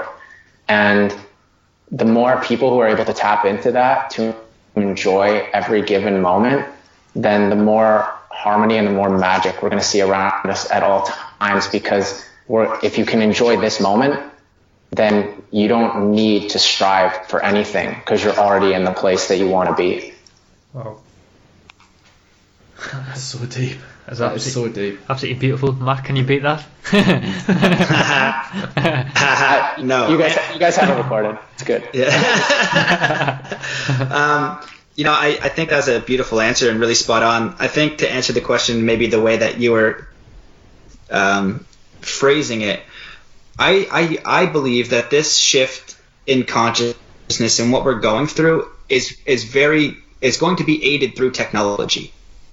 Uh, so when we talked about immortality in the beginning, if you Google core love, there's there's a two hour video from this guy core love, and uh, he talks about the quest for immortality, and you know he has like this sacred geometry stuff. You know I know people personally working on tech that is like mind blowing, and they're like seeing tech that's going to come down kind of like Star Trek type stuff, and like this is going to come into our existence, and it's going to be crazy, and it's being developed now. So, so I think that technology is going to be something that's going to, to help us. Like virtual reality is like step one. Like think about virtual reality now. now As like, um, remember Atari or something? Half the people listening probably don't even know what freaking Atari is. um, like you know, they're starting with N64. But if virtual reality is Atari, then what the heck is going to be the virtual reality or the pay- PlayStation 4? So I do believe we will be assisted through t- technologies, and this will be almost a mirroring back of, you know, us remembering who we are as humans to continually continually re- reflect back like we are the ones with infinite potential, accessing all this dormant DNA potential uh, mindset because you guys were saying earlier about how you know people are you know why don't they wake up and why are they're like this? Well it sucks because the programming is so effing good. If i say don't imagine a pink elephant your mind has to go to make sense of the pink elephant. And in that sense they've they've been really intelligent um, the system in place to box your mind. It's, it's on purpose and it's, it's very very good.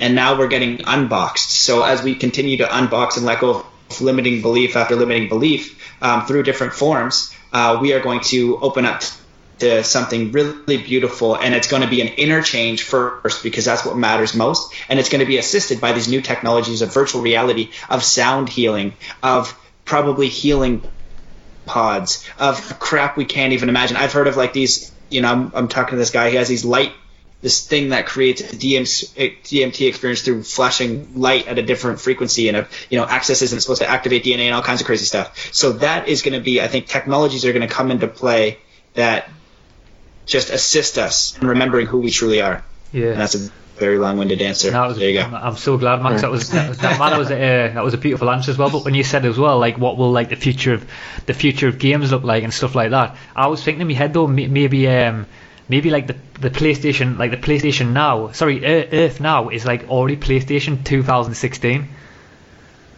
yeah, totally, hundred percent. That's yeah. I I see this as a virtual reality, and I was going to touch on this a little bit before, but Alan Watts has an, a, a beautiful video online. Oh yeah, and yeah. he's like, okay, let's. Uh, have you seen that one? Or like, let's imagine you can dream for a night, and then you get you know, uh, more adventurous and you dream for a week and then you imagine you could dream for a lifetime. Yeah, yeah. And then come back. He's like, what if this life were a dream? And, and it's, so anyone out there, I don't know what you would Google to find that Alan Watts dream, but it's, it's powerful. And I, I totally think that's what's going on. But when you're in it, it has to feel real.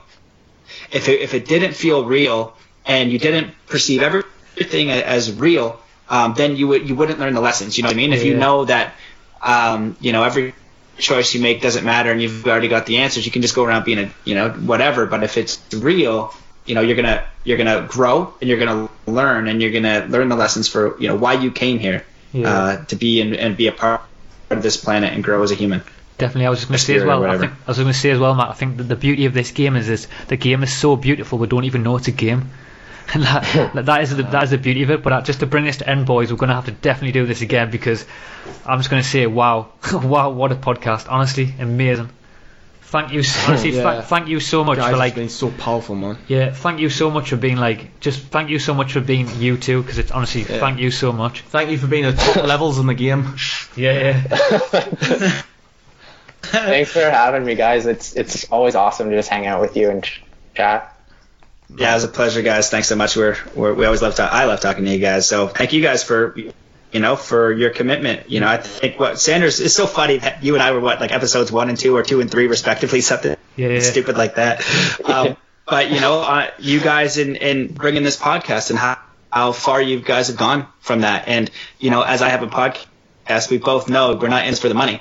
Yeah, like i'm sure like no, one day i'm sure yeah, definitely. it'll work out. But it's right it's a ton of work and we're doing it because we you know you guys want to share something and you want to have conversations and you want to Yeah. serve so That, I you know gonna, I was going to say, thank you guys I was going to say as well, Matt, when you said there, like we're not doing it for the money. You, you're totally right because the thing is, the biggest currency is this, what we're having now, Yeah. and what we're sharing with other people, and what other people can experience from that, and then they can pass on to their family. And I think that's the beautiful thing about it, because at the end of the day, we are all not all one at the end of the day. So. uh, Beautiful. Absolutely. Thanks so much for listening, guys. That brings the three part episode to end, and I really hope you guys enjoyed the three episodes and they really opened up your minds to different possibilities. I just want to say thank you so much to Matt Belair and Michael Sanders for being a huge part of this amazing episode, and thanks again to David Whitehead and Gavin Nascimento. They are all incredible human beings spreading so much knowledge and wisdom in the world. If you guys enjoyed these episodes, please share and tell your friends. And to see this podcast out, and as a little added bonus, we asked Matt Belair and Michael Sanders what they think it means to be awake in the future. Oh, to be awake in the future. Man, like, hmm, I don't know. I guess maybe we should define awake. I'm, I'm guessing that you mean people who are sort of self-aware and in tune with many of the things that uh, we talk about with respect to consciousness. Yeah, definitely. Yeah. So, I guess to be awake in the future would to just continue on the trajectory of an open-mindedness that recognizes nothing is impossible and that you know it's okay to um, dismiss certain things if you've spent some time considering it and thinking about it, but to dismiss the possibility of anything just right off the bat, I think is kind of um, not in a condescending way, but it's kind of like you're asleep if you think that something is impossible right off the get go. Um, because I, I just we've talked about this before, but I really I really can't see how uh, anything is impossible except for perhaps impossibility itself. So, what do I think it means to be awake in the future? To me, what that means is somebody who lives with a certain level of consciousness. They've let go a lot of things around um, the false ego, a lot of false perceptions. Um, you know, they're not going up and they're trying to get a whole bunch of stuff for themselves, you know, acquire a bunch of shit for no reason. They're at a level where they're looking for something deeper. They're trying to find uh, meaning and purpose in their life. They are of service to other people. They've done a lot of work and, you know, they're trying to contribute to the whole. They're trying to live a life that that is meaningful to them. Um, and I think the difference really between being awake and being asleep, it's just that somebody who is awake is really questioning their reality and questioning their own intentions and questioning what's possible for them and questioning their own assumptions. So, you know, for me, to be awake in the future is just going to be somebody who has done enough of that work to say, hey, this is where I'm going, and I continually check on my direction. I continually check to see if where I am aiming my boat or ship or life is in my congru- is in congruence with where I am now. It's in integrity with my thoughts, with my feelings, with my emotions, with my gifts, with who I really am, not making decisions out of I need to go get more of this, I need to get that, or feeling victim. Um, you realize that you're the creator. You realize that you can shape your reality and you realize that being of service to others is going to be your highest value. Bringing in your own awareness and discovering who you are, um, your own self worth, your own self love, and then trying to share that and just continue to make the decisions every day to be loving and kind in every interaction and be able to uncover more of yourself and to not resist. So I guess that's a long-winded answer for that, but you know, for for me, just being awake is bringing more awareness in, and it's getting past the false ego and the reactionary mind into a deeper space and living your life the best you can in every moment like that, bringing in as much love and kindness and compassion and awareness into each and every moment as you can.